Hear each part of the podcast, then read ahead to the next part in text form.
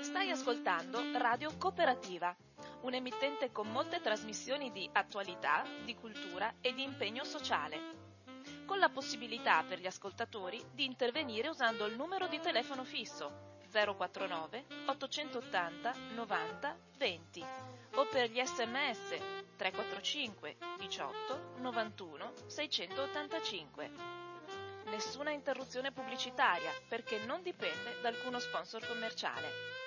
Radio Cooperativa si regge sul lavoro volontario di conduttori e amministratori e vive con la generosità di ascoltatori e soci che l'aiutano finanziariamente. Per farlo basta collegarsi al sito www.radiocooperativa.org che contiene tutto quello che può essere utile per sostenerla. Oppure si può usare il bollettino postale con il numero 120 82 301 intestato a Informazione e Cultura via Antonio da Tempo 2, 35 131 Padova. La frequenza principale è sui 92.7 MHz. Buon ascolto!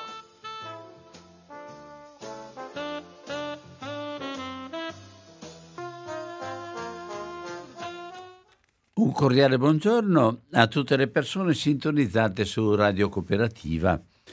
Oggi, anche oggi siamo fortunati, abbiamo un ospite qui in radio, si chiama Franca Bimbi.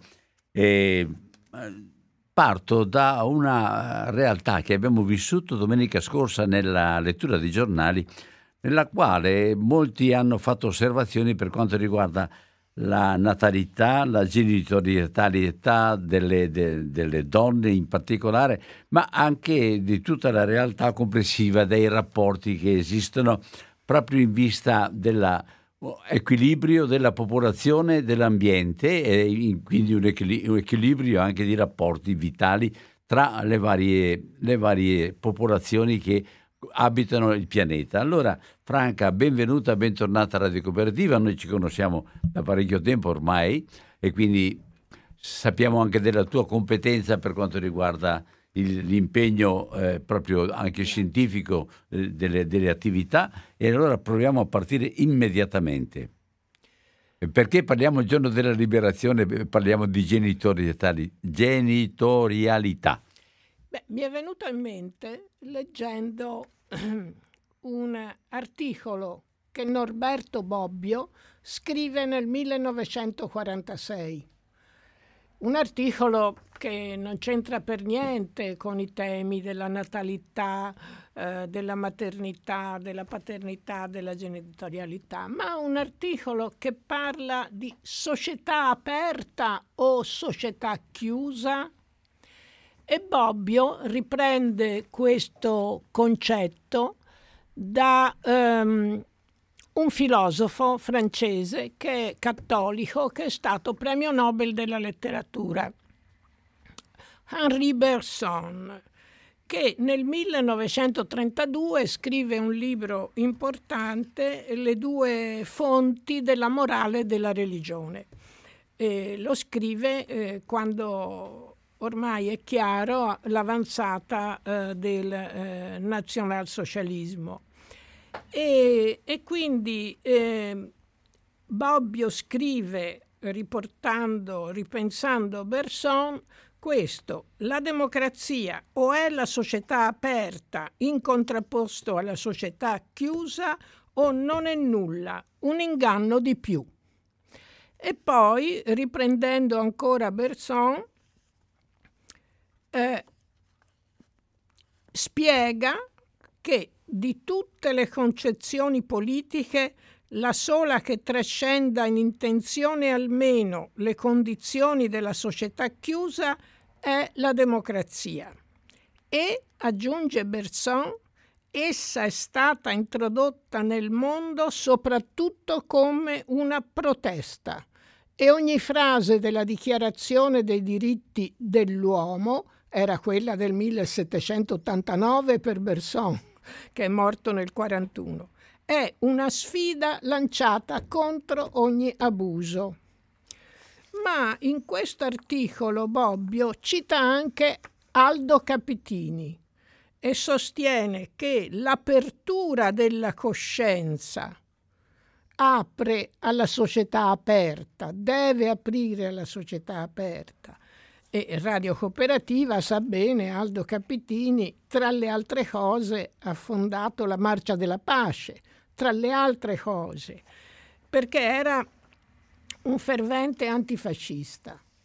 E stasera voglio ricordare che c'è un, un docufilm su Tina Anselmi, una staffetta partigiana pacifista, però dobbiamo ricordare anche che dentro la resistenza, dentro la guerra di liberazione italiana, come in tutte le guerre di liberazione, ci sta la contraddizione delle armi, che è un interrogativo importante. Va bene. Anche oggi, se tu sapessi, quest'anno 2022, ma lo, lo, lo tratterò direttamente qua in radio, la crescita in, in armi e in eh, economia armata, che è una crescita in, esponenziale. Comunque ne parleremo. Sì, ho, ho, sì ci, penso che in molti ci rendiamo conto, molti la, la, la difendono perché il fatto che la società diventi più chiusa anche sulla natalità e sull'invecchiamento, e ne voglio parlare insieme, eh, fa sì che si accetti di più che cosa? Una visione tribalista della patria, della nazione. Siamo solo noi, siamo solo noi. Ci sono soltanto quelli che devono rientrare Somali- da, da Khartoum, ci sono soltanto da salvare quelli, gli altri non interessano. Io vorrei usare anche un po' l'ironia. Eh. Allora, eh, c'è una parte importante non solo dell'imprenditoria, ma anche degli studi- studiosi come Giampiero della Zuanna riconoscono che Italia, Germania, Sud Corea e Giappone non, non ce la faranno aumentare i nati, va bene, i loro nati, mettiamo loro tra, tra virgolette e quindi dovranno ricorrere agli immigrati. Ma quando eh, chi ha bisogno di braccia ca- nei campi chiede più immigrati, sembra che non abbia paura della sostituzione etnica. Mentre quello che fa paura come sostituzione etnica è il colore delle facce delle madri, dei bambini, dei minori non accompagnati eh?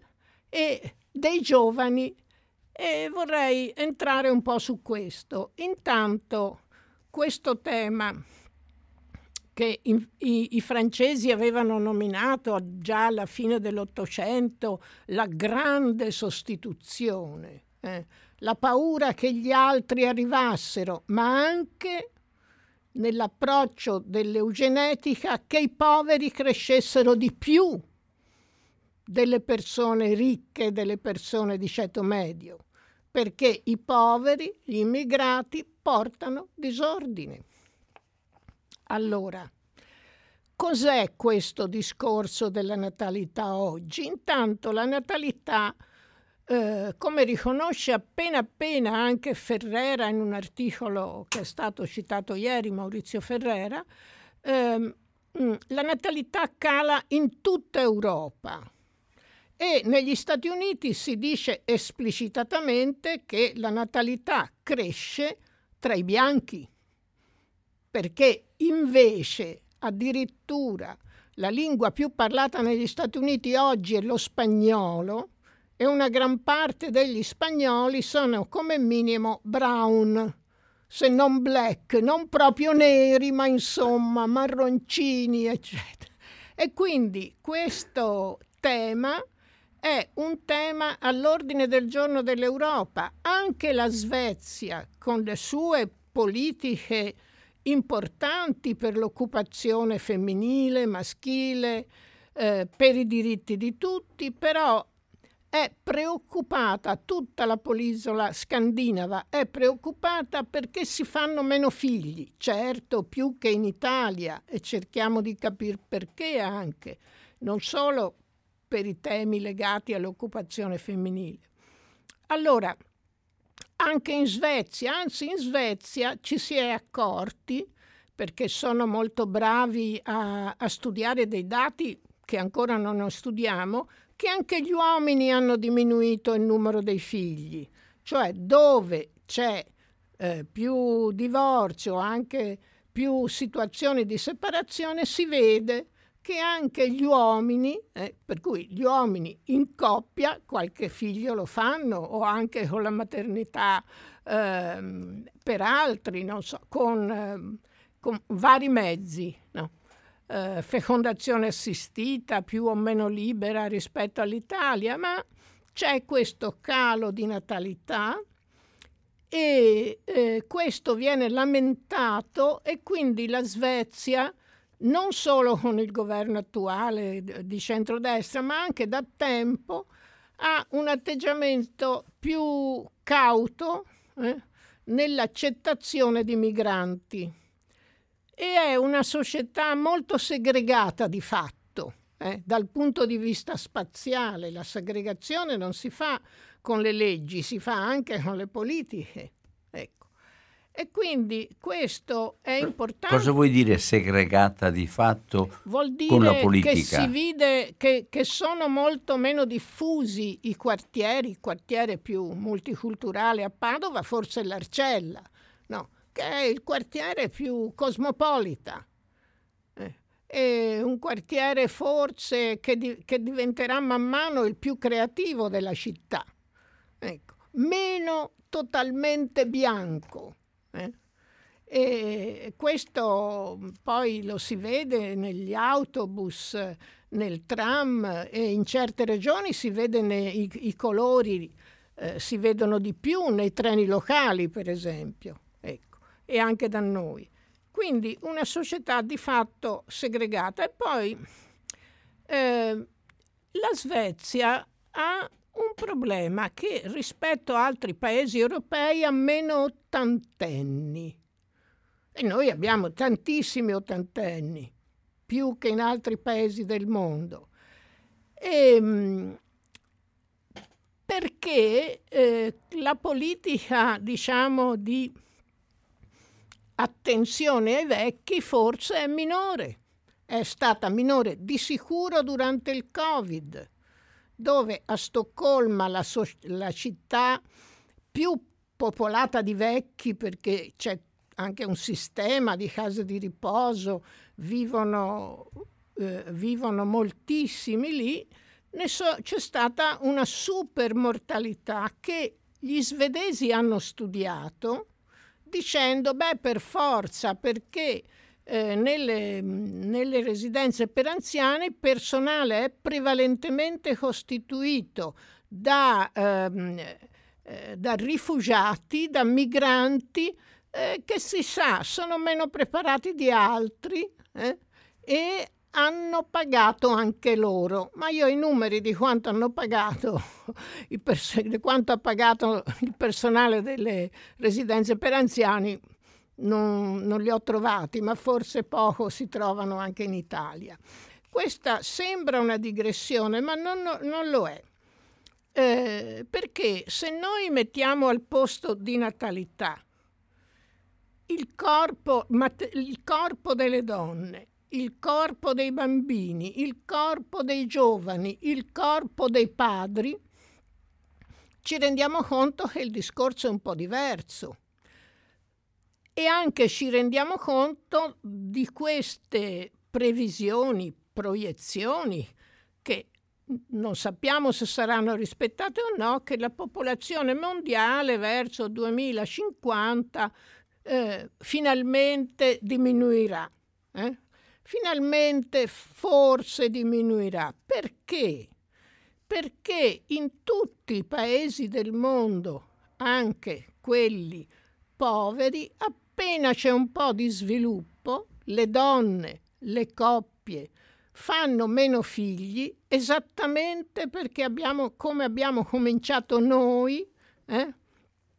già sotto il fascismo, ma poi in maniera pronunciata dagli anni 60-70. Vi ricordate quando le contadine non volevano sposare i contadini?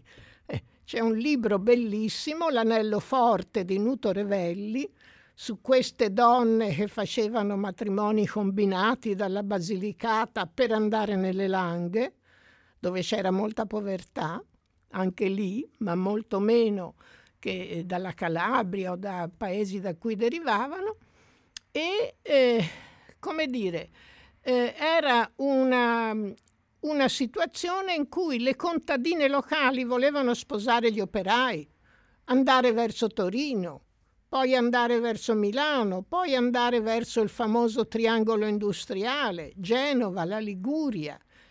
Benissimo. Nello stesso tempo, in tutti i paesi del mondo, appena c'è un po' di sviluppo, aumentano i vecchi, cioè aumenta la longevità. Che cos'è la longevità? Perché in Italia quando si parla di invecchiamento si parla solo del fatto che c'è troppa popolazione anziana e costituisce un danno economico. Allora,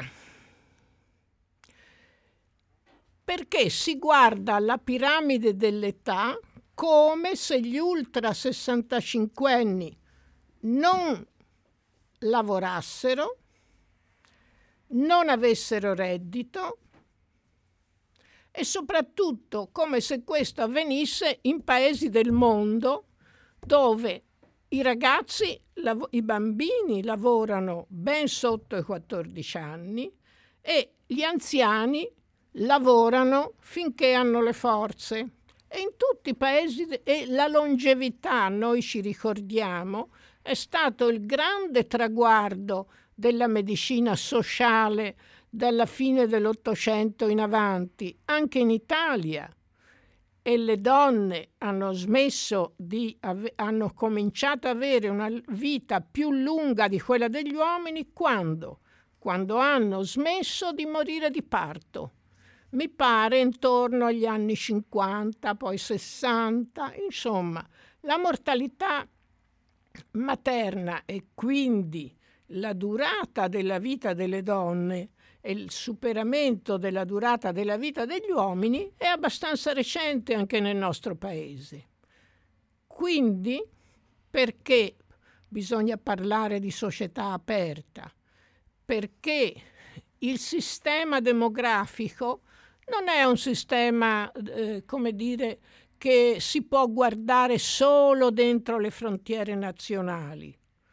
Giustamente dentro le frontiere nazionali o dentro quelle dell'Unione Europea ci interroghiamo eh, sugli scarti di occupazione femminile.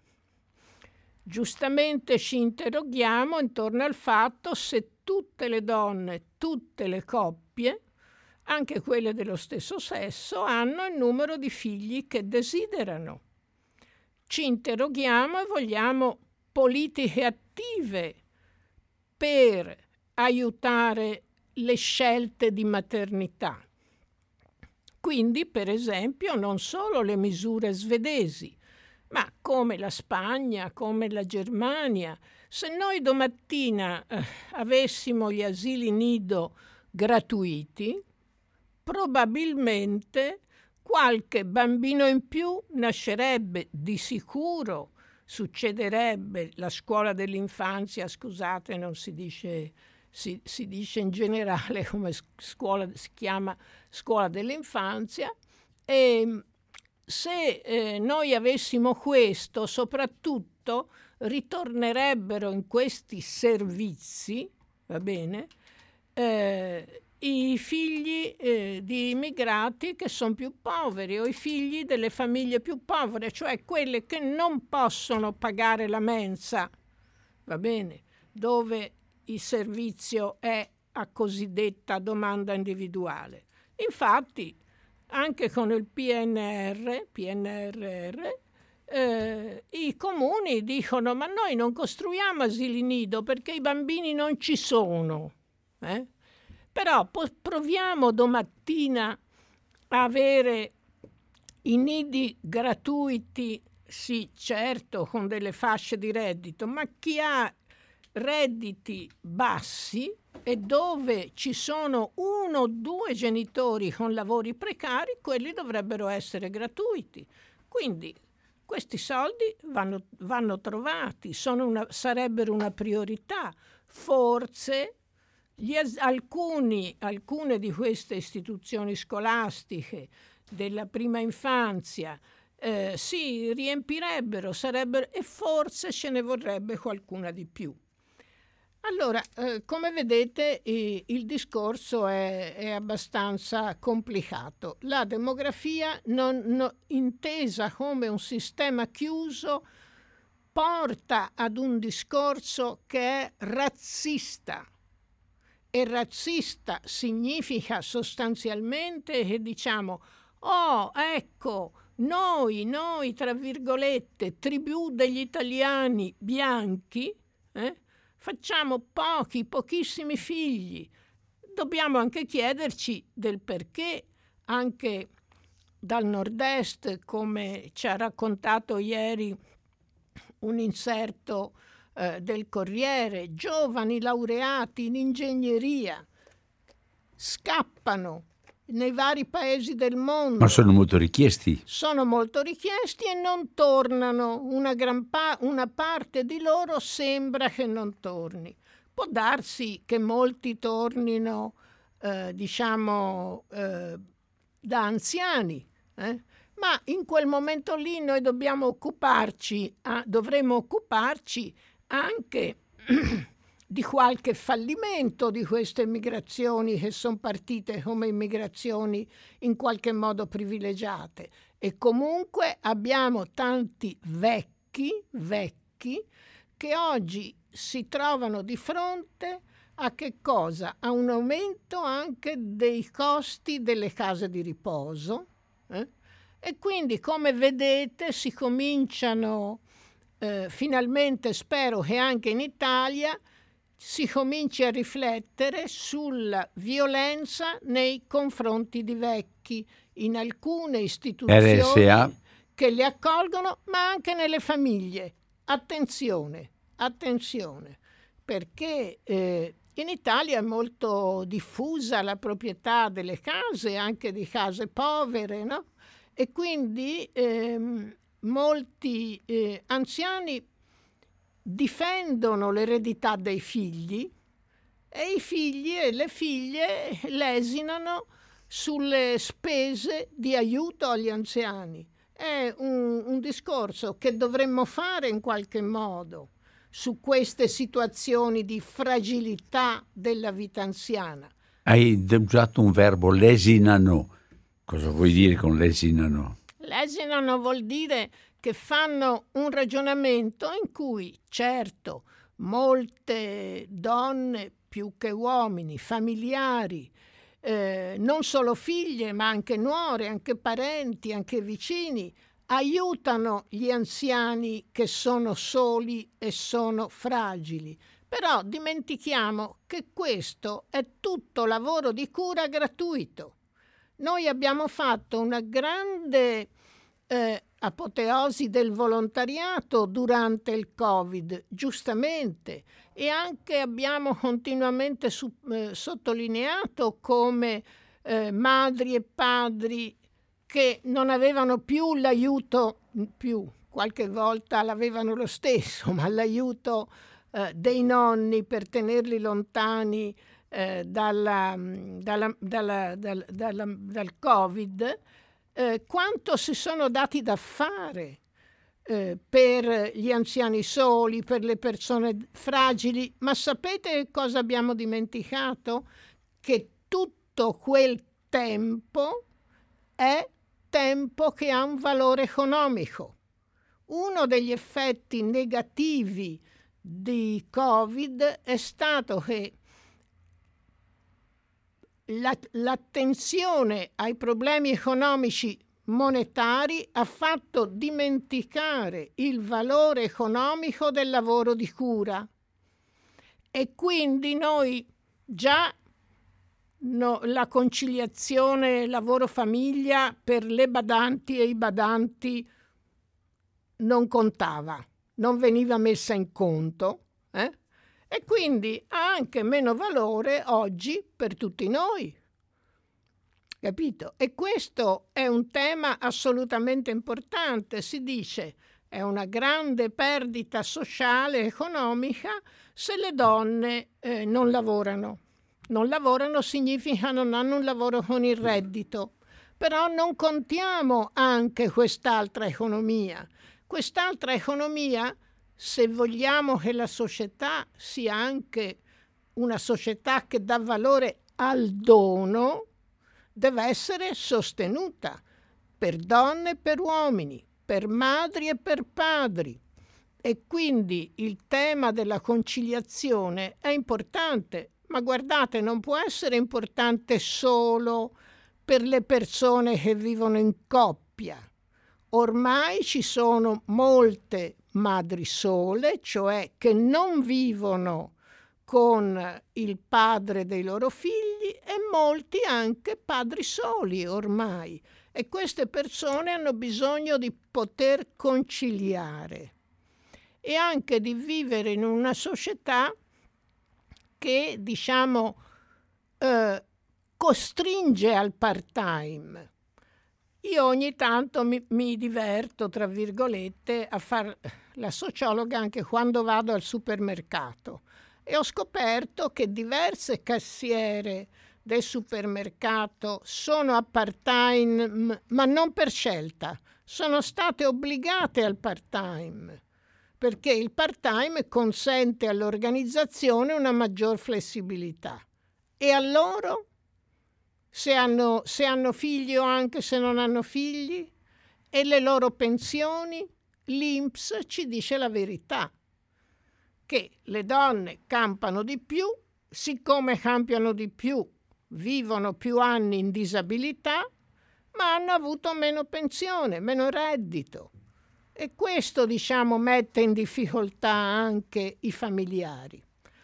Come vedete, se noi dietro alle parole astratte, natalità, mettiamo i corpi delle persone, eh, ci rendiamo conto quanto sia omicida lasciar morire in mare tutti, in mare o nelle rotte della migrazione pericolosa, ma soprattutto le donne, i bambini, cioè le donne e i bambini che muoiono, che arrivano in situazioni disperate, ci danno un messaggio sul nostro razzismo che è terribile, perché noi diciamo alle donne cittadine, che tra l'altro non sono tutte bianche ormai, eh? la popolazione è mista anche in Italia, eh? diciamo a quelle tu sei egoista se non fai figli e, che ce, e quelle che ce le portano le respingiamo però guardate, se ci pensate e se pensate alla nostra storia, può essere che una, famig- una donna, una coppia, una famiglia abbia fatto un figlio in meno per mandare a scuola un, un figlio in più, come abbiamo fatto noi a suo tempo, eh? per mandarlo avanti negli studi e poi ecco che questi bambini arrivano con le madri perché la famiglia si accorge che deve andare a cercare la propria fortuna altrove. E quelli perché non li vogliamo? Ormai eh, una parte dei demografi, non tutti, sono convinti che dovremmo metterci in questa disponibilità. Poi c'è un altro problema che eh, mi, così, mi ha turbato. No? Quindi questa volontà delle donne di, di diminuire le gravidanze e quindi diminuire il rischio di morte loro e il rischio di fame o di ignoranza dei propri figli, è un gesto generoso. Cosa dobbiamo dire? Che chi non ha la maternità e la paternità biologica è di per sé sterile? È di per sé un nemico della patria? Non mi pare, perché ci sono donne e uomini che scelgono di non essere madri e padri. È vero che San Paolo aveva detto meglio sposarsi che ardere e quindi io sono favorevole al superare il celibato dei preti, però sono sicura che molte persone, che siano eh, religiosi o non religiosi, non hanno una vita inutile, priva di maternità o di paternità o di creatività. Eh? Se, eh, se, come dire, non hanno figli biologici loro. A questo non pensiamo più e questo è stato un, un, messaggio non solo cristiano, ma che certo il cristianesimo, magari reprimendo la carne, in nome del regno dei cieli che arrivava il mattino dopo, ancora non è arrivato, eh? reprimeva la carne, sì è vero, la sessualità, ehm, ordinava la società in un certo modo, voleva ordinare la società in un certo modo, eh? però questo messaggio forte che è ripreso da Hannah Arendt in un famoso testo, ecco ci è dato un bambino, ecco ci è dato un figlio. Quel testo di Hannah Arendt è un testo sul valore dell'azione di cittadini. Ad ogni età noi rinasciamo quando ci sentiamo, diciamo, parte di un tutto in un processo di trasformazione. Quindi, vedete, se noi cancelliamo le parole astratte e dietro le parole astratte vediamo la soggettività, certo, vengono fuori molti conflitti, Qualcuna, qualcuno è soddisfatto per la pillola che dovrebbe essere eh, contraccettiva, che dovrebbe essere gratuita, qualcun altro no. E così il tema del riconoscimento dei figli nati da coppie con due padri o due madri, io preferisco madri e padri a genitore 1, genitore 2. Perché? Perché è difficile che un bambino si abitui a chiamare uno dei due genitori genitore 1, genitore 2. È più facile che lo chiami per nome, che lo chiami madre, ma, mamma, mamma, anche se ne ha due. No. Succedeva quando qualche bambino veniva affidato a qualche parente, succedeva proprio qualche zia eh, nubile. Eh? Che veniva chiamata, quella è stata più mamma della mia mamma. E queste mamme che sono migranti, una donna di origine migrante che conosco da molti anni ha detto ma la mia vera mamma è stata mia nonna, capito? Bisogna riconoscere tutto ciò.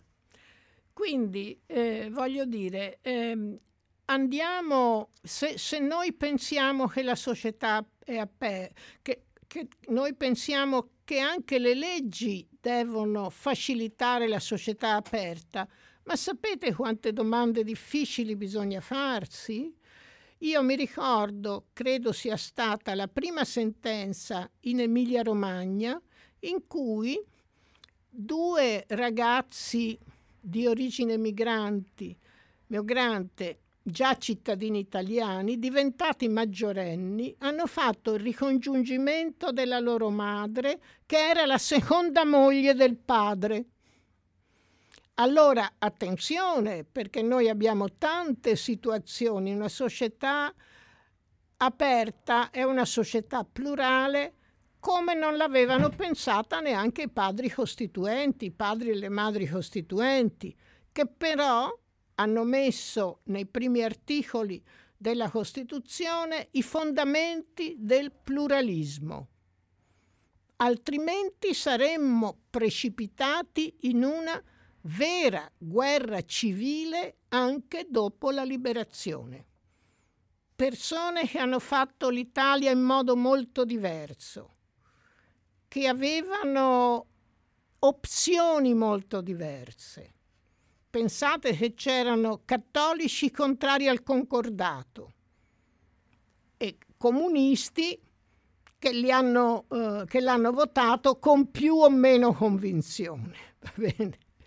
E tutti hanno scritto insieme quel documento che oggi noi dobbiamo, come dire, rileggere in una società più aperta, con l'apertura di coscienza che richiede più discernimento e quindi anche più conflitto, perché dove non c'è conflitto c'è totalitarismo. Ricordiamoci, dove il conflitto sociale non è permesso c'è la peggiore dittatura. È diverso il conflitto dalla guerra. La guerra è la rottura totale di un rapporto. La guerra fonda un rapporto tra tribù nemiche, ma il conflitto invece, il modo con cui regoliamo i conflitti è il modo con cui confrontiamo le responsabilità anche individuali con una società più aperta.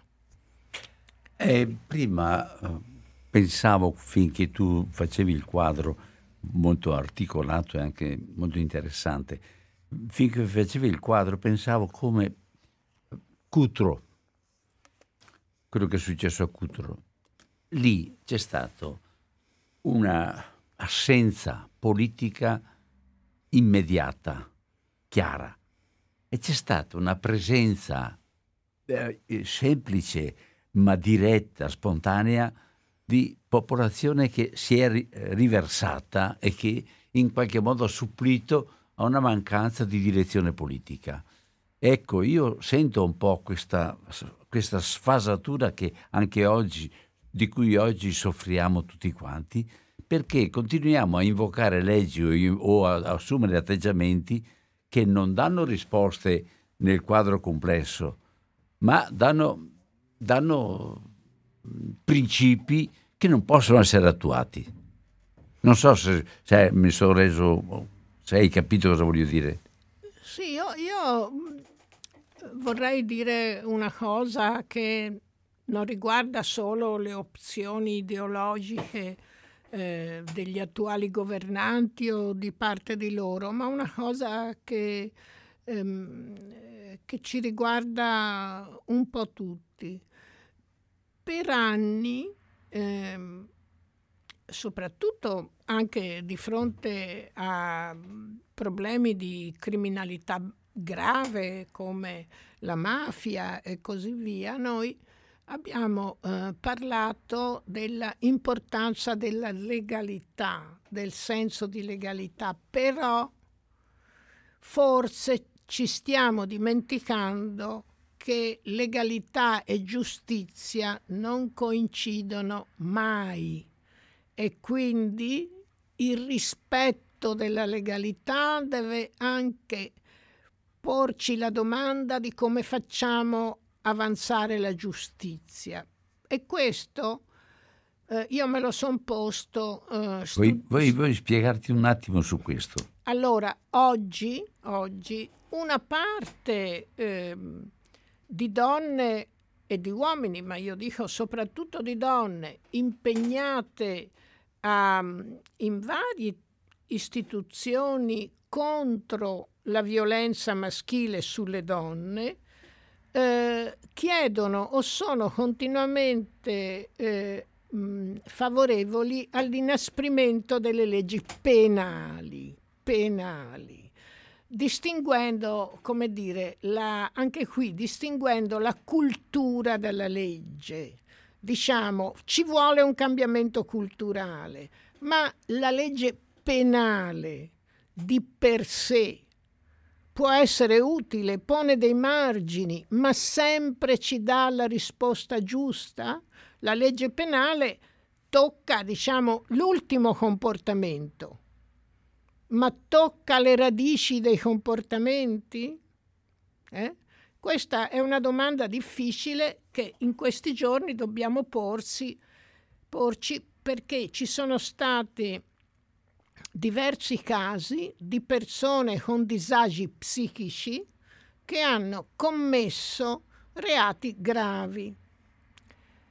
Allora io mi sono ricordata quando nell'Università di Padova una persona evidentemente con gravi problemi psichici ha ucciso un'altra persona in un dipartimento universitario ne ha ferito gravemente un'altra e un'altra ne ha ferito così gravemente che è rimasta priva, diciamo, di coscienza per diversi anni.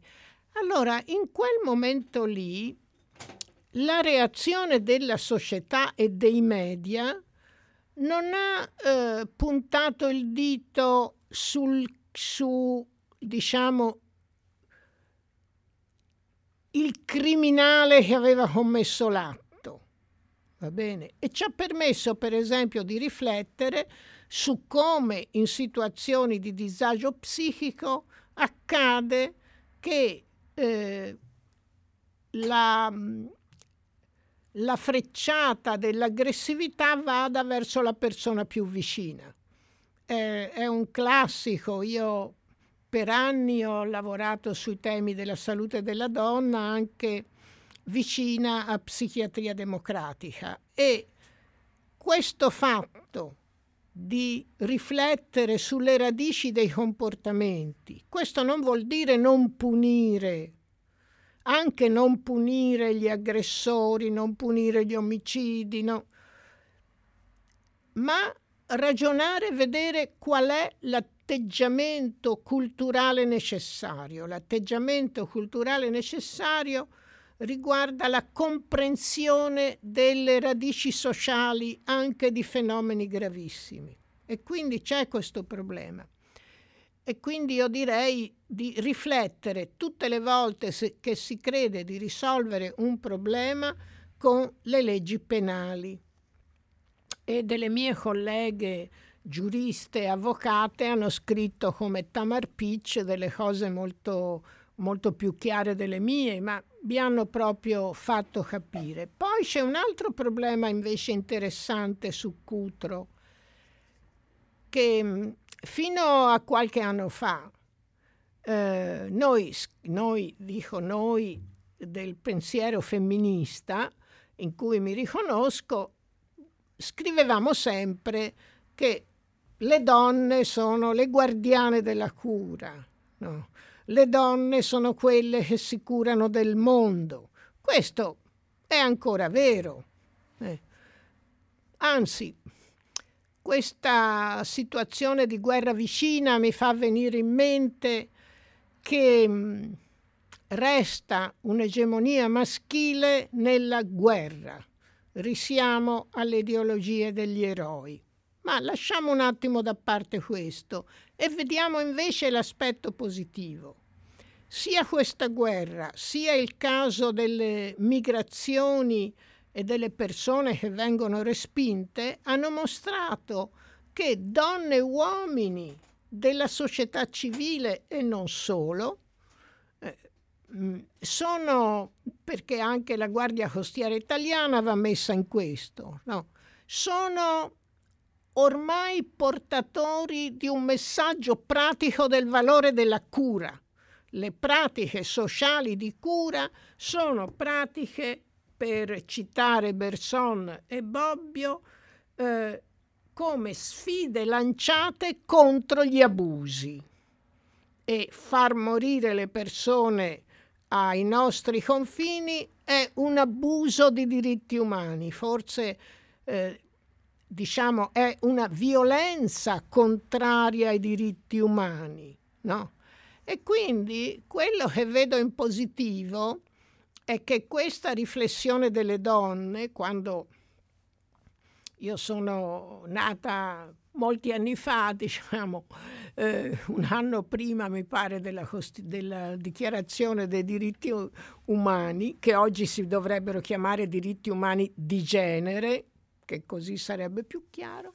Sono nato prima e quindi sono nata con, eh, in questa cultura che diceva, beh, la cura dei bambini, dei vecchi, eh, il lavoro dentro per, per la casa, per la famiglia è una missione della donna, è di più, è un obbligo biologico che sta nel corpo della donna, si partorisce e dunque si deve patire quando si partorisce e poi sopportare. Però quando sono arrivata in Veneto eh, ho intervistato una contadina giovane che a me pareva vecchia perché aveva più di 60 anni e io ne avevo diversi meno, che ha detto, beh, le mie cognate mi dicevano che ero matta perché a me non pareva giusto che con un bambino in pancia e uno appena nato dovessi servire per prima gli uomini a tavola. E anche i bambini mangiavano per ultimi, anche io. E se vi ricordate c'era la suocera che teneva sotto, sotto chiave, perché il patriarcato non si è costruito senza le donne. Eh? Questo dobbiamo ricordare. Allora, questa testimonianza mi ha colpito molto per la differenza tra una coscienza aperta e una realtà dura. Nello stesso tempo io cerco di non essere ideologica quando ci riesco, quindi spiegavo ai miei studenti che c'era una logica, perché gli uomini avevano bisogno, rispetto al lavoro che si considerava importante, di fare molta fatica, mentre la fatica delle donne con i bambini valeva zero, quindi non era come dire, eh, non, non, biso- non bisognava pensare neanche in queste situazioni che gli uomini fossero cattivi e le donne buone. Va bene? Non solo, ma le terribili foto della guerra in Iraq, dove una Miss England tiene al collare un cane e, f- e lo eccita di fronte a un prigioniero, eh? ci fanno capire che, eh, come dire, anche le donne sanno essere torturatrici e questo è anche capò della, di Liliana Cavani e così via. No? Sanno, va bene. Tuttavia è vero che gli uomini hanno l'egemonia nella guerra ma non solo nella guerra che fanno, ma nelle guerre che dichiarano. Allora oggi diciamo, beh, abbiamo tante donne eh, che sono a capo di governi e, come dire, abbastanza eh, soddisfatte alla fine eh, di essere dalla parte giusta della guerra. Invece anche essere dalla parte giusta ci deve inquietare. Non vogliamo essere Chamberlain che a, a, o, o, che ha, come dire, che pensava che la pace con Hitler andava bene, eh? ma nello stesso tempo ogni morte civile o militare in guerra ci deve veramente mettere in crisi. Però nello stesso modo vedo che questo tema del prendersi cura è diventato importante non solo individualmente per i padri, eh, che all'improvviso rispetto a, al mio babbo sono diventati capaci di, andare, di, di, di fare molte cose anche con i neonati, no? Va bene, di occuparsi dei neonati, ma questo cambiamento, apertura di coscienza individuale che è nata anche dalla spinta delle donne, però è diventata un grande valore, per cui queste navi che salvano sono una me- e, e queste persone che tu dici a Cutro sono una grande metafora concreta di quello che dovrebbe essere un welfare inclusivo, e cioè la parabola del buon samaritano, che non si cura solo di lasciare i soldi per il nemico, no? Ma oltre a lasciare i soldi vuole anche controllare cosa succede al nemico. E quella, secondo me, è la parabola del welfare moderno. Che sia in Svezia o che la vogliamo anche in Italia, ci va benissimo. Allora, hai fatto un, un excursus molto ampio e molto articolato, ti ringrazio.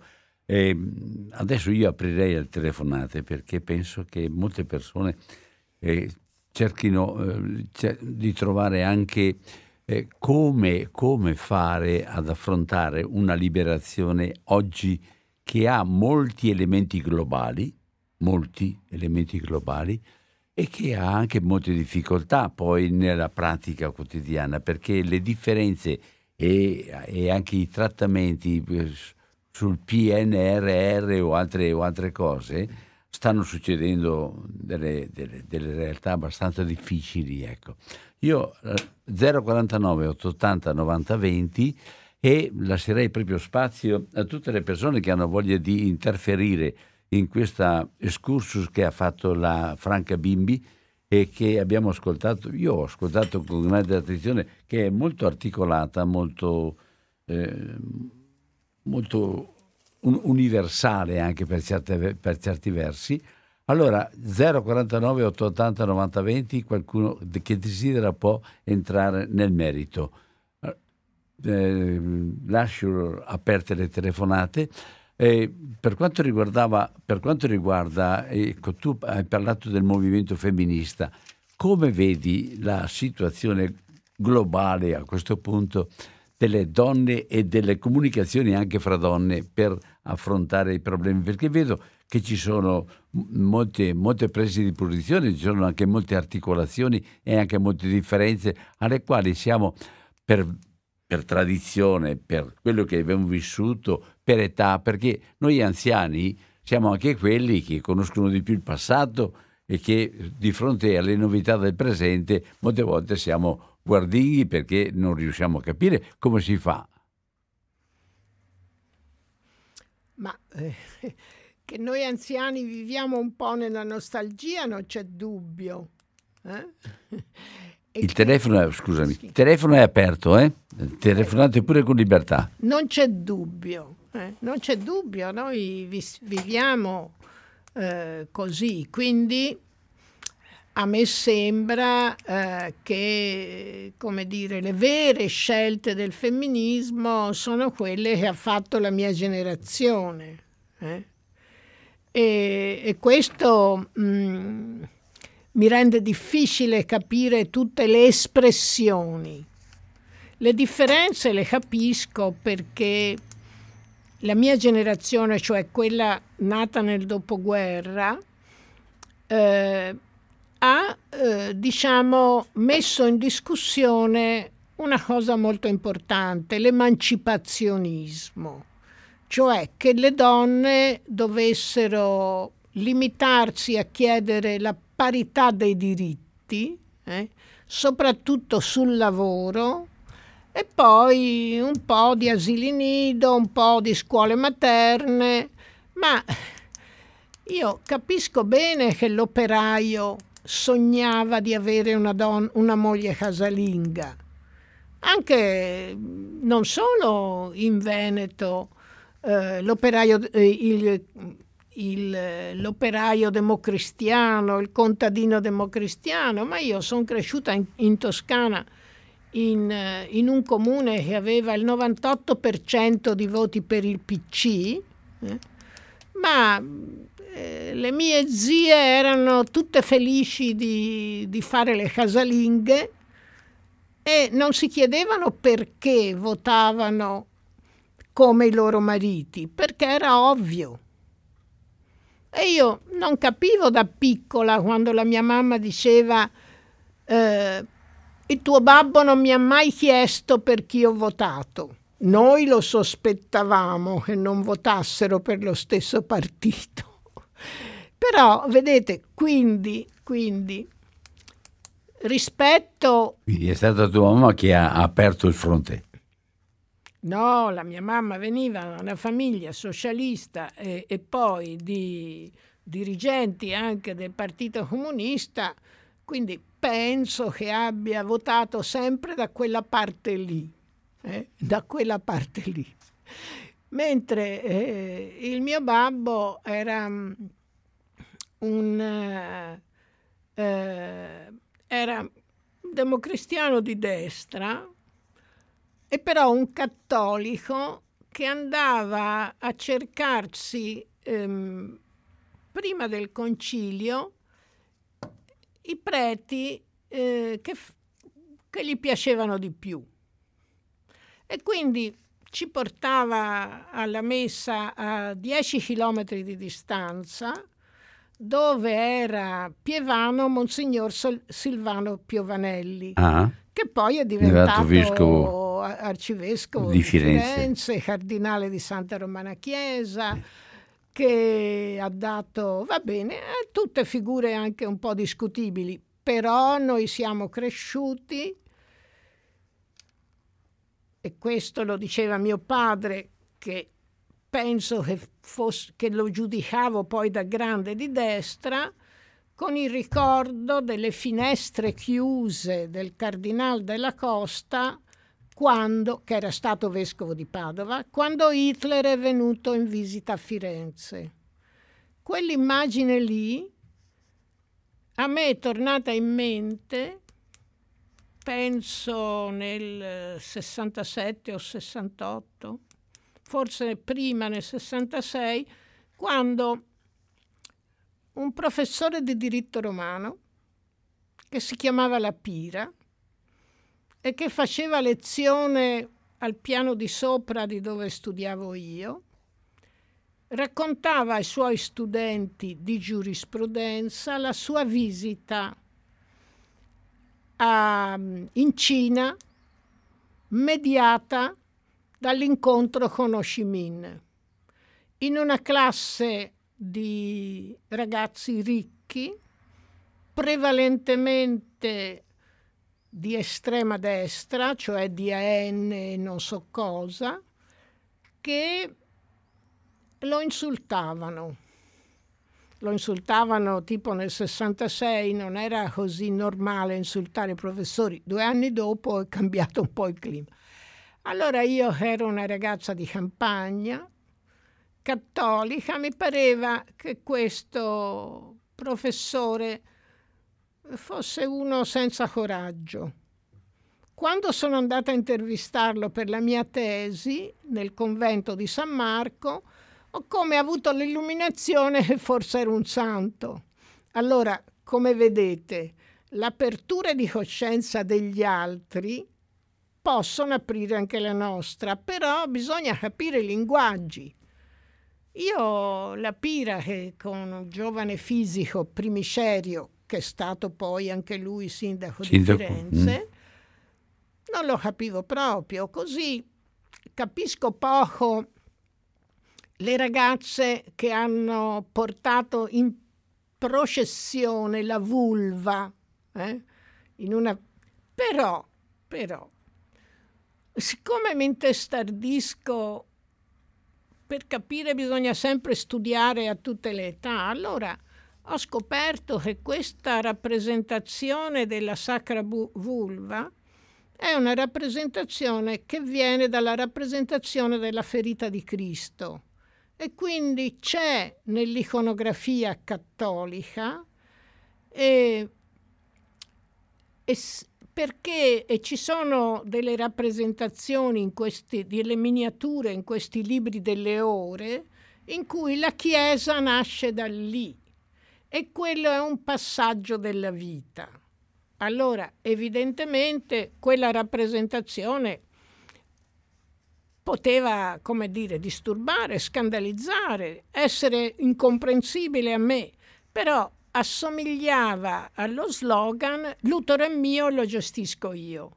Ma era penso alla fine, magari inconsapevolmente, qualcosa di più, cioè di dove passa la vita io posso dire la mia. E questo, ehm, insomma, eh, io ero evidentemente un po' discola e quindi ehm, in una, in una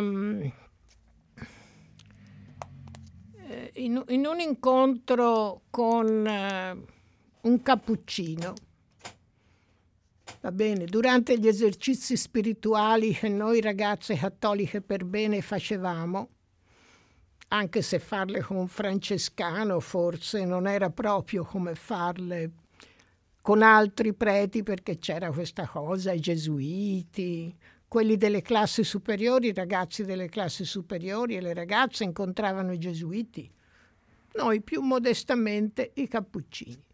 Allora io ho detto, ma perché Dio ha avuto bisogno di mandare l'angelo dalla Madonna? No, se era Dio gli diceva, ecco qua, ti succede questo. E questo cappuccino ha spiegato che lì c'era il racconto del libero arbitrio. La Madonna ascolta l'angelo e poi dice sia fatta la tua volontà. E questa per me è una cosa, è stato come un imprinting. Vedete anche, magari non so che consistenza teologica ha questo ragionamento, ma io tutte, vol- tutte le volte che vedo un'annunciazione, è quello che mi viene in mente. Il senso della libertà nel bene e nel male, perché altrimenti si poteva sempre dire sul nazismo e sul fascismo io ho obbedito. E Gesù mette davanti la libertà nostra rispetto alla sua posizione nel, nell'agire e nel, come dire, offrire la possibilità di, di agire in modo mettersi prima c'è la nostra libertà dopo c'è lui. Prima c'è la nostra libertà. Eh sì. ed è una roba impressionante. Nel Vangelo è così. Comunque 049 vedo che tu, tutti sono in ascolto qua. Abbiamo, abbiamo imperversato durante questa sì. trasmissione però eh, mi, sarebbe, mi, piace sentire anche qualche altra telefonata, qualche altro qualche, questo legame tra la festa della liberazione e la festa della compresenza e dell'attività umana collegata insieme con tutti gli altri, a partire proprio anche da quelli che noi stessi mettiamo i, i, ai margini e non ci interessano, non, non creano interessi.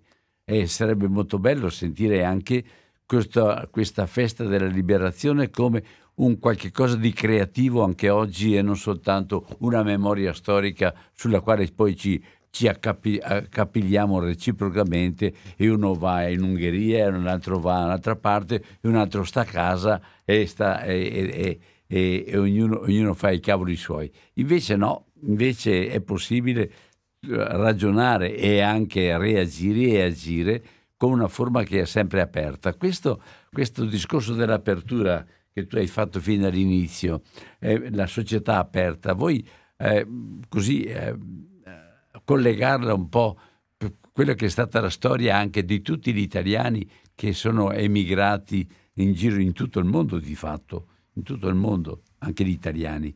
Allora, ed è una storia che ha arricchito che ha in qualche modo sostenuto anche un rapporto, oltre che un rapporto, anche una modalità economica di sussistenza.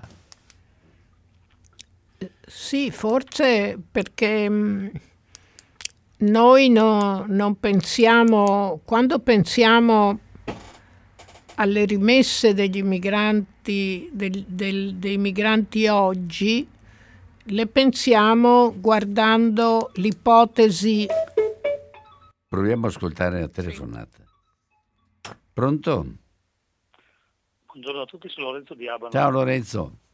Ciao a tutti. Eh, siccome sono qui che vi ascolto anche perché eh, io eh, ho sentito parlare di nostalgia perché sicuramente eh, con l'età eh, anch'io ho partecipato a delle lotte per una società diversa, quelli famosi anni 70, dei, che sono stati per me insomma, un grande momento, mentre per altri ricordano solo male il terrorismo, quella roba lì che comunque si è insinuata sempre e comunque perché quello è stata l'ipoteca dopo che, che ha creato proprio per noi in Italia eh, una sindrome, nel senso che la paura della lotta, che lì è nato il cancro, cioè nel senso che eh, per rivendicare i diritti bisogna lottare per i diritti, però sono stati marchiati che chi lottava è stata criminalizzata la lotta lì, dopo, è, nato, è stato un momento di, di, di, vivacità per conquistare, per cambiare la società,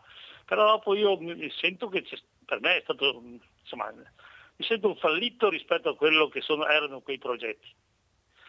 Eh, perché, perché, perché, ovviamente adesso eh, ho, dei, ho, dei, figli comunque, uno è all'estero comunque di quelli che ingegnere che è andato a Parigi e ho una figlia che comunque ha dei, delle figlie, però la società non è adeguata, perché io so quando si lottava per avere la parità, i diritti delle donne, eccetera, eccetera, si diceva, però adesso dopo bisogna che ci siano i asili nido, bisogna che sia una società adeguata alla donna che lavora. In realtà eh, vediamo che questo non è. Allora io chiedo, ma secondo lei insomma, la sua opinione rispetto alla mia ormai pessimismo, perché non vedo cambiamenti, per me insomma, è diventata negletta questa società. E non, non ha, insomma, malata, si diceva una volta anzi che eh, è una società malata, anche in un periodo in cui bisognava guarirla, però mm, insomma ecco, adesso addirittura eh, si fanno, una volta si aboriva la guerra, adesso addirittura ci sono le donne, addirittura qui in Europa abbiamo delle cappe di Stato che su una cosa che non si capisce, che questa qui è, è, è sono, insomma, mi sembra impossibile perché sono laureati, non capiscono la geopolitica, che ci sono dei giochi internazionali in cui chi comunque eh, ha una Costituzione come la nostra che dice che devi ripudiare la guerra e, e dopo addirittura si fanno e, e dopo devi fare di tutto perché non, non, questa non avvenga e comunque anche se c'è per fare la pace. E noi tranquillamente prendiamo la posizione tranquilla di appoggiare una guerra che, che è stata determinata da affari internazionali, e, e, si sa benissimo insomma. E, e, questo, e dopo addirittura questi qui che fanno questi giochi internazionali che sono già passati in Italia dove noi siamo diventati dipendenti perché chi mi viene a liberare in Italia? Dopo eh, è una cosa pelosa, darmi la libertà che dopo devo fare quello che vuoi te, sia a livello internazionale e anche in Italia, perché dopo, sempre negli anni 70, la fine di Moro, che si dovevano incontrare le forze popolari lì, quei giochi lì, delle indagini sono andate a finire proprio sempre a, questa, a questo liberatore che sono gli americani. Vabbè. Adesso io, comunque, eh, quindi, e, e dopo addirittura che si diceva anche la donna che, che dà la vita doveva odiare la guerra, in realtà eh, adesso ci sono e quando si fanno i partigiani è tutta un'altra cosa, i partigiani in Italia se per chi si legge tutti i libri, insomma, libri di, di, che, che, scritti sulla vita che facevano sono, non c'entra niente con la guerra de, della, de, dell'Ucraina perché i partigiani in Ucraina chissà che, dove sono, vi saluto tutti, buongiorno. Grazie. Eh, io ritornerei alle donne, è più facile in questo senso, perché mi vengono più facili gli esempi. Allora, eh, benissimo, facciamo che io da tale età condivida per tutto il ragionamento di questo ascoltatore. E secondo me il, il punto sbagliato è che noi non ci noi, noi, noi, in questo caso vecchi proprio, eh, che abbiamo lottato e che quindi abbiamo ragione su tutti i singoli passaggi, però non vogliamo riconoscere i nostri fallimenti. Perché allora anche la generazione dei miei genitori pensava di non aver fallito va bene? O perché aveva liberato l'Italia, o perché aveva lavorato tanto, o perché si era sacrificata per la famiglia, o perché aveva, come dire, ma queste ragazze si comportano male, no. E, ehm, però anche la loro generazione ha avuto dei grandi fallimenti e anche il fascismo è stato il fallimento di generazioni perché come vedete il fascismo è qualcosa di strisciante che entra, vorrei dire, prima nelle coscienze, prima di diventare politica. Facciamo attenzione. Allora, qual è stato il nostro fallimento di noi della lotta? Che noi abbiamo pensato che intanto che movi- i movimenti, ma soprattutto quello di cui facevo parte io invece di quello tuo, no? ne- avrebbero liberato finalmente per sempre tutta la società. Non solo, ma abbiamo pensato che eh, dalla società la soluzione diventasse tutta politica. Per questo io oggi dico che queste donne e, e uomini e coppie e famiglie di paesi anche molto più poveri dei nostri, che scelgono senza mezzi contraccettivi garantiti, a rischio delle loro vite, di fare un figlio in meno, di diminuire i figli senza i contraccettivi come abbiamo fatto, come hanno fatto anche le generazioni eh, dei miei genitori, questi sono comportamenti che io posso vedere come apertura una, a, a, della coscienza, eh, creazione, tensione verso la società aperta. Dunque, queste donne io non devo andare a insegnargli, co- a insegnar loro come diventare femministe. Lo sono. Capiscono che non basta il lavoro nei campi, che non basta sopportare la fame e la fatica insieme alle loro famiglie. E cosa fanno poi? Osano di salire su una barca di fronte a un ministro che dice eh ma se io sono responsabile non lo faccio. No.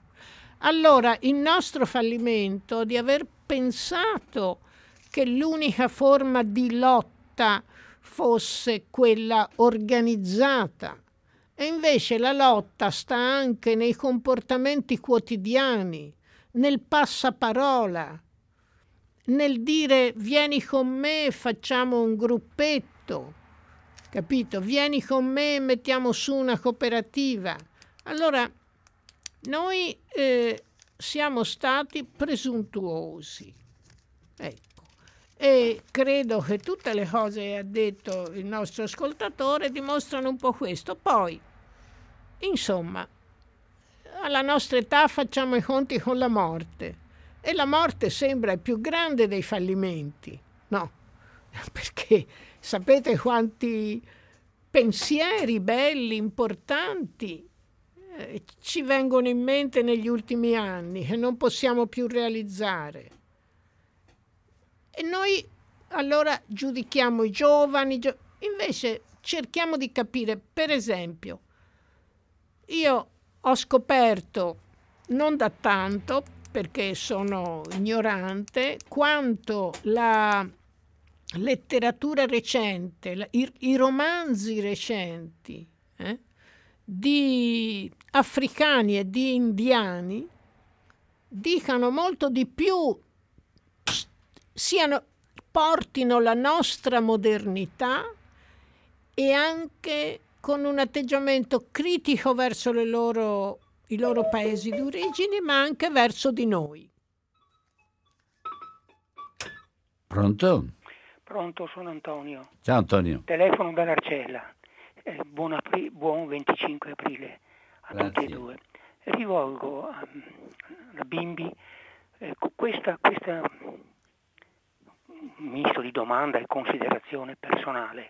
Allora, le posture classiche del fascismo sono violenza, autoritarismo, non democrazia, diritti civili pochi, se non nessuno, diritti sociali, beh insomma, e, e poi eh, sistema antico, eh, sistema maschilismo patriarcale del patriarcale. E poi c'è un ultimo elemento che sento raramente elencare e la, l'ho, l'ho imparato, lavoravo in ferrovia io, da un sindacalista, un certo Silvio, che saluto, che diceva il fascismo è essenzialmente corporativismo, cioè, cioè il particolarismo, io, l'egoistocrazia, esisto solo io, sono primatista, sono in, mi sento primatista rispetto agli altri, gli altri sono un gradino inferiore, compreso il colore e poi il razzismo, eccetera, ma è il corporativismo. Quando più che il singolo, i gruppi e le corporazioni impongono il loro dominio economico ed e fanno tabula rasa degli usi e costumi, passano come Attila dove non cresce neanche. E adesso si aggiunge anche la tecnocrazia, il potere dei tecnocrati. Allora, questa benedetta cosa che noi chiamiamo fascismo e che ogni anno lottiamo per non, non, pensiamo sia soltanto un evento storico legato al contesto capitato allora, ma come si diceva qualcheduno stamattina, è una mentalità che viene mica soltanto dall'alto, ha avuto un, una corrispondenza nel popolo, il cosiddetto, il, il, noi che siamo il, il, popolo benedetto, il popolo, quando il popolo, e il populismo, fra cui anche il populismo. Ecco. Quindi essenzialmente è il trionfo del particolare del, de, de, de, e quindi figurarsi nella divisione del lavoro in casa, maschio o femmina, e tutte le abitudini e tutte le baggianate che in passato il diritto d'onore, eccetera, che abbiamo vissuto, abbiamo visto. Eccetera. Eh, il 68 è stata una rivoluzione dei costumi, era una negazione della società dei padri. Volevamo libertà e anche desiderio e poter desiderare. Ecco, ora a me piacerebbe che, la signora, che la, l'ospite, eh, la Bimbi, mettesse in collegamento, sviluppasse questo elemento fra, quello, fra la mentalità fascista e il trionfo del primatismo individuale, della, a volte perfino, perfino come potrei, tribale, perfino tribale. Grazie. Ciao. Ciao, grazie. Eh, volevo richiamare un attimo, c'è stato un volumetto della, delle ACLI che hanno parlato delle condizioni della eh, condizione femminile in Italia come condizioni non pari, ma dispari. Sì, ehm, la, la, direttrice del, delle ricerche sociali dell'Istat, Linda Laura Sabadini, eh, pubblica un articolo un giorno sì, un giorno no, ecco, molti articoli, almeno due o tre alla settimana e, e anche eh, mi fa il regalo di mandarmeli eh, su queste tematiche. E, e, nello stesso tempo ne scrive l'ultimo che ha scritto è come i dati dell'Inps dimostrano questo. Eh, le donne hanno meno pensioni sì. perché... E nello stesso tempo ehm, eh, Linda Laura eh, fa sempre anche qualche articolo che ci aiuta a guardare in avanti.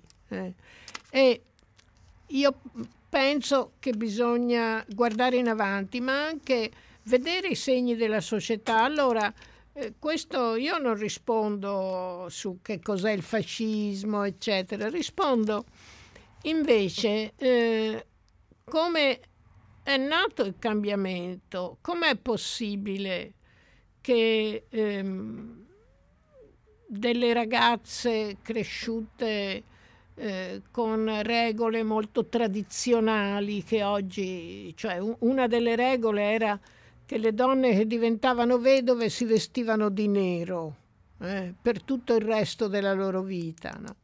Com'è cambiato questo? È stato il 68? No, no, no.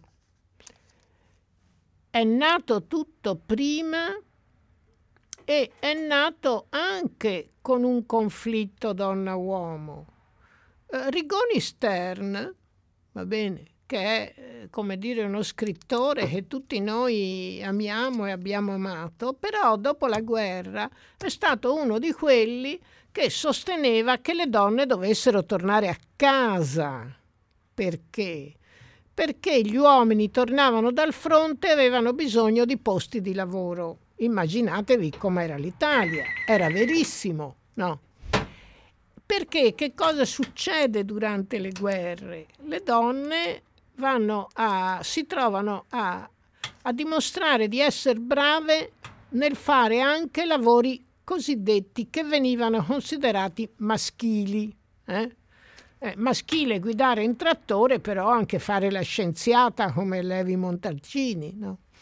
Allora, ehm, intanto la resistenza ha dato la possibilità anche alle donne che non erano andate a scuola di passare dal pensare al pensarsi.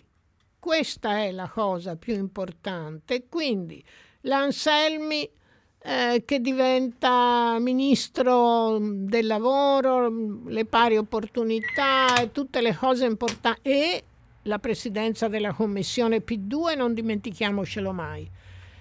Eh, altre con meno scolarità di lei, operaie, donne quasi analfabete, che non vogliono tornare a casa, andare via dalla fabbrica.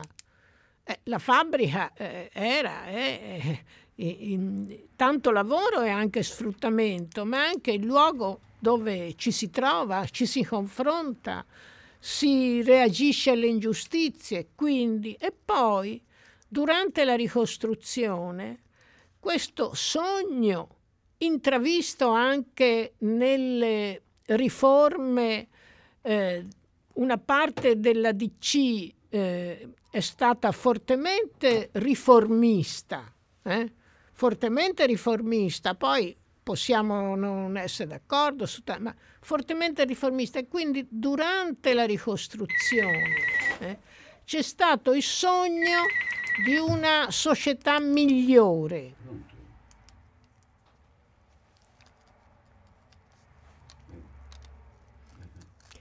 Sì? No, no, vai, vai. Eh, allora,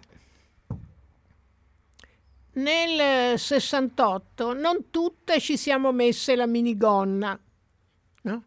ma tutte abbiamo capito che eh, non, era, no, non era giusto che nascondere il corpo, velare il corpo, va bene? Ci va bene lo svelamento attuale della società dei consumi in cui donne e uomini diventano oggetto di questo svelamento? Diciamo pure di no, discutiamone. Però guardate che anche essere costrette, se, se il velo anche eh, islamico è una scelta, è una scelta. E, e, in questa scelta c'è anche molta moda, è stato dimostrato, è stato mostrato. Eh? E persino nel, nel, famoso burkini, cioè il, il, il costume che copre molto il corpo. Attenzione, questo, questa rivalutazione del proprio corpo, delle scelte di sessualità. È stata importante, non è avvenuta nel 68. Anzi, nel 68 noi, metto sempre tra virgolette, le femministe abbiamo detto angeli, angeli del ciclo stile no. Va bene. Ange, cioè voi state lì a ciclostilare, che i leader siamo noi. Eh? E quindi eh, è nato poi una grande esigenza di partecipazione dal basso, che a volte, come dire, anche una parte del volontariato si è legato a dei processi di clientelismo.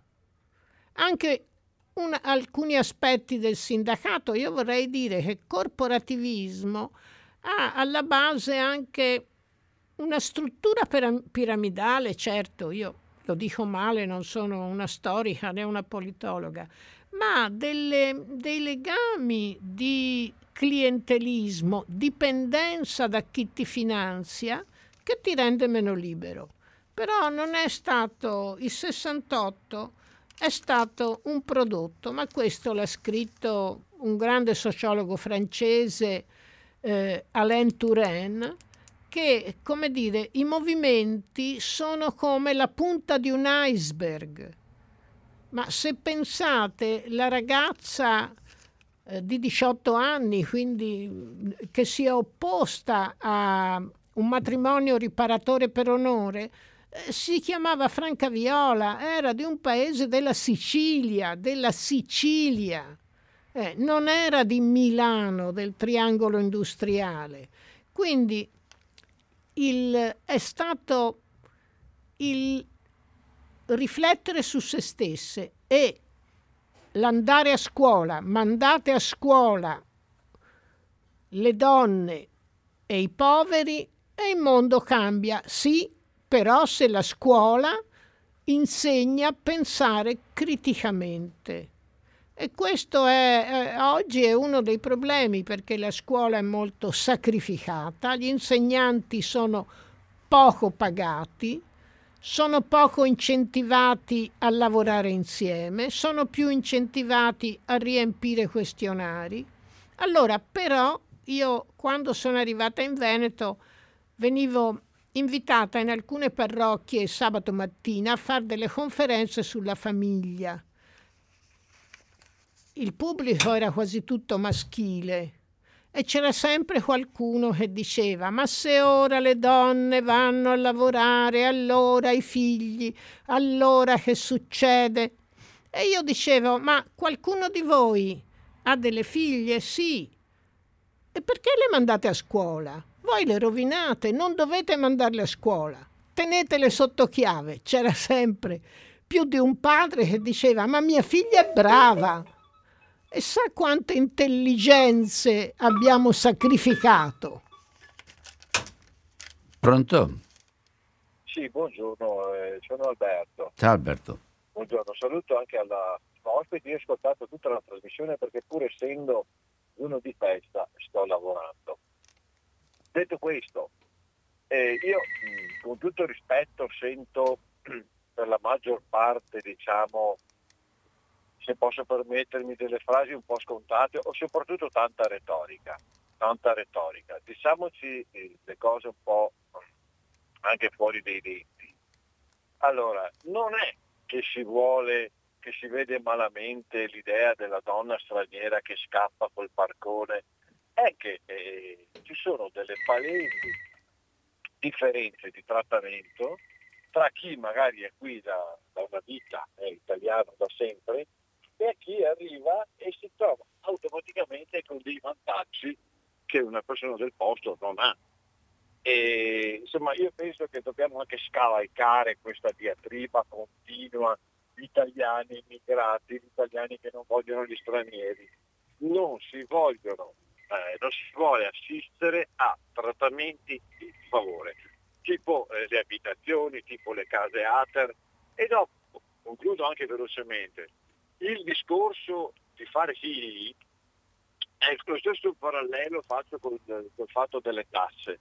Se uno a volte non paga le tasse è anche perché vede un paese che non gli dà indietro servizi adeguati, vede un paese allo sfaccello e quindi si sente anche un po' defraudato dal pagare fior di quattrini per poi non vedere i servizi avuti indietro.